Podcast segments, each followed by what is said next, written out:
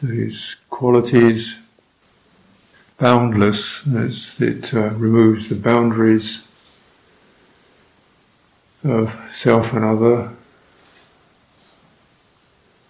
past and future, time and place. Places it into the heart realm, where these constructions don't have to occur. Sensory realm, they do occur, they have to occur. Uh, that's, that's how it is.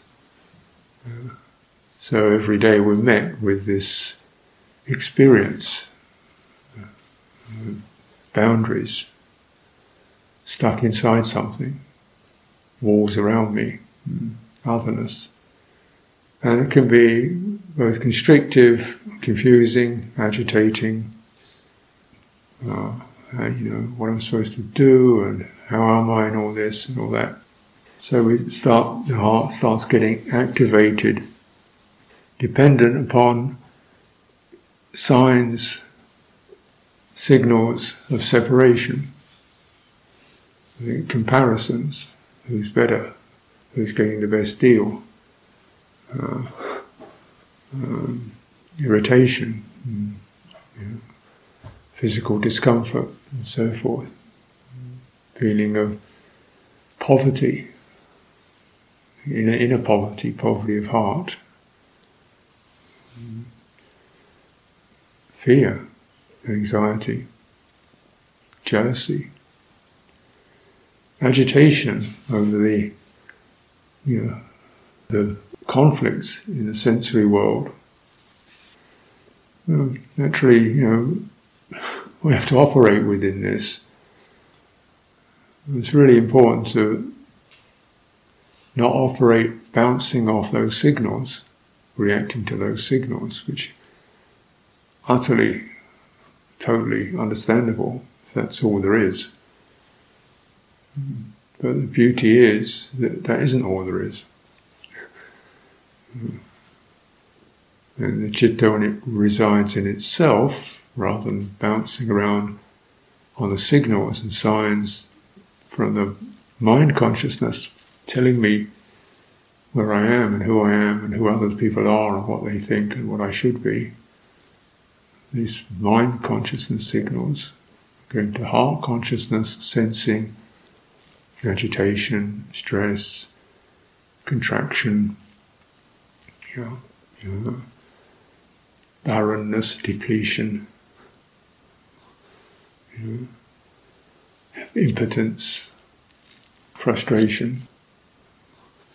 And well, and then so this is where we really need to work to clear, clean these residues that get conditioned in by this signs and signals from the sensory domain, this loss, pain, and so forth. These Brahmavihara, these Appamana states of boundaryless, boundaryless suffusions, kind of global, like a, something's expanding like an expanding, suffusing heart quality. You know? So this is actually like a, it's really a survival. if you don't, if the heart can't do this, we just contract and crumple under it. But of course, everybody does it to some extent, I'd imagine. You know? some sense of offering goodwill to something, caring for something, appreciating something. So this potential is there. Make make much of it, linger in it, make much of it. Recognizing the, the signs and signals that we can recollect where, say, goodwill has been shown, demonstrated towards us. kindly bent, other people kindly bending in our way, reaching out in our way, uh, with a feeling of uh, they're happy to do so. on a sensory level, that doesn't make sense. You look at it purely bluntly in that sense, why bother if we just start here on my own? But we don't. Something that enjoys that because we're moving out beyond those boundaries of the sensory domain, self and other.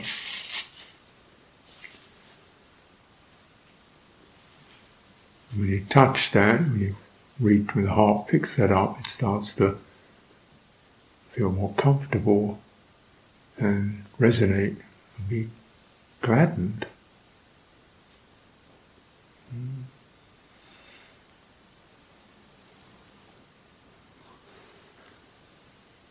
Uncontracted, abundant, lifting, heart that lifts.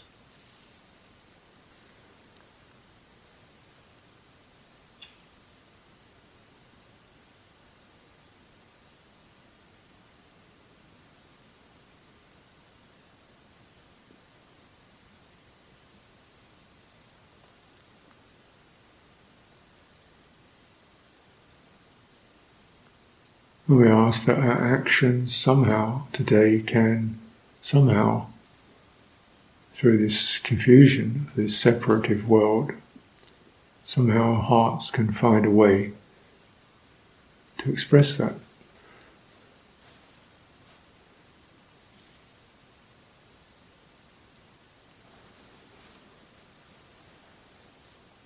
Because what else are they going to do?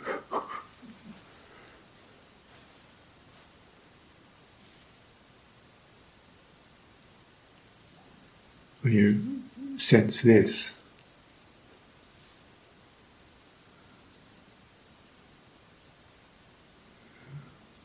Karuna, compassion. The Buddha described this as the relinquishment of the patigha, irritation, resistance. So the unpleasant arises, that which doesn't please us. And naturally, the reaction is stop it, uh, push against it, get annoyed by it. And the whole tur- turmoil starts, doesn't it? We can feel impotent, you know, victimized, and this signal can eat into the heart.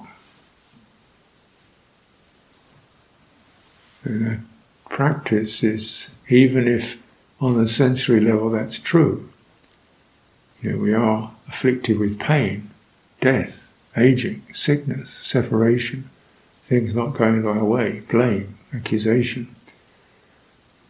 You know, not picking up those signals.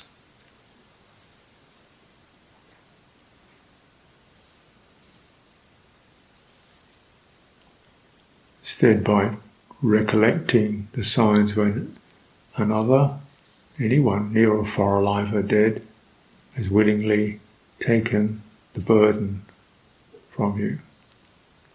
The isolation, the pain, physical pain, emotional pain.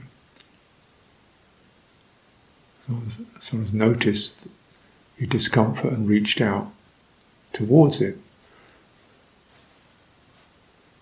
And how blessed that is, how helpless we are. Really, we all pain.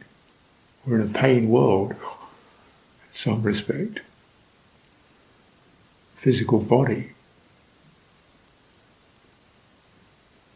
aging, inabilities, disabilities, can't make things work.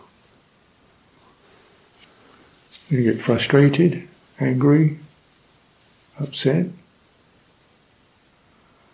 Make a choice, you know. That definitely is possible, but the heart expanding through the discomfort, allowing the unpleasant to be sensed without that bristling, shaking collapsing, railing against it. everyone gets pain, everyone gets this. It's not we're not the only one. Heart then acknowledging that, that communality, sisters and brothers in this.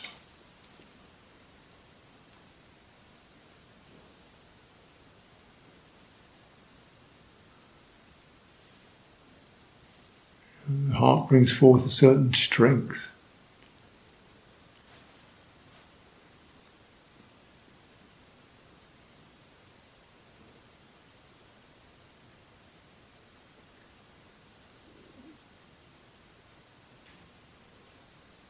instead of the uncomfortable, the painful, the disappointing, just being something that crushes us and traps us, we experience that sign. It's a sign in the heart of feeling pressurized, resisting, irritated. We wrap around it, wrap around it suffuse it rather than resist it or even get rid of it. Just wrap around it, welcome it in into the heart.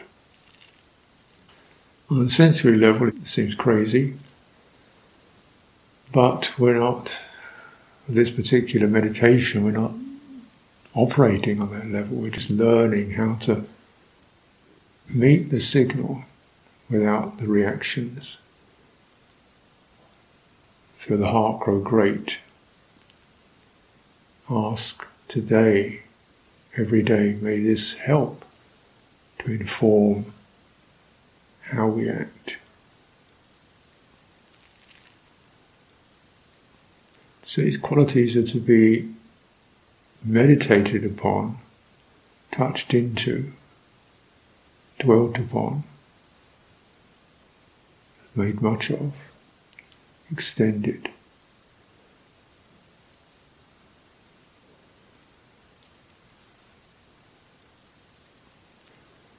Through a life, a death,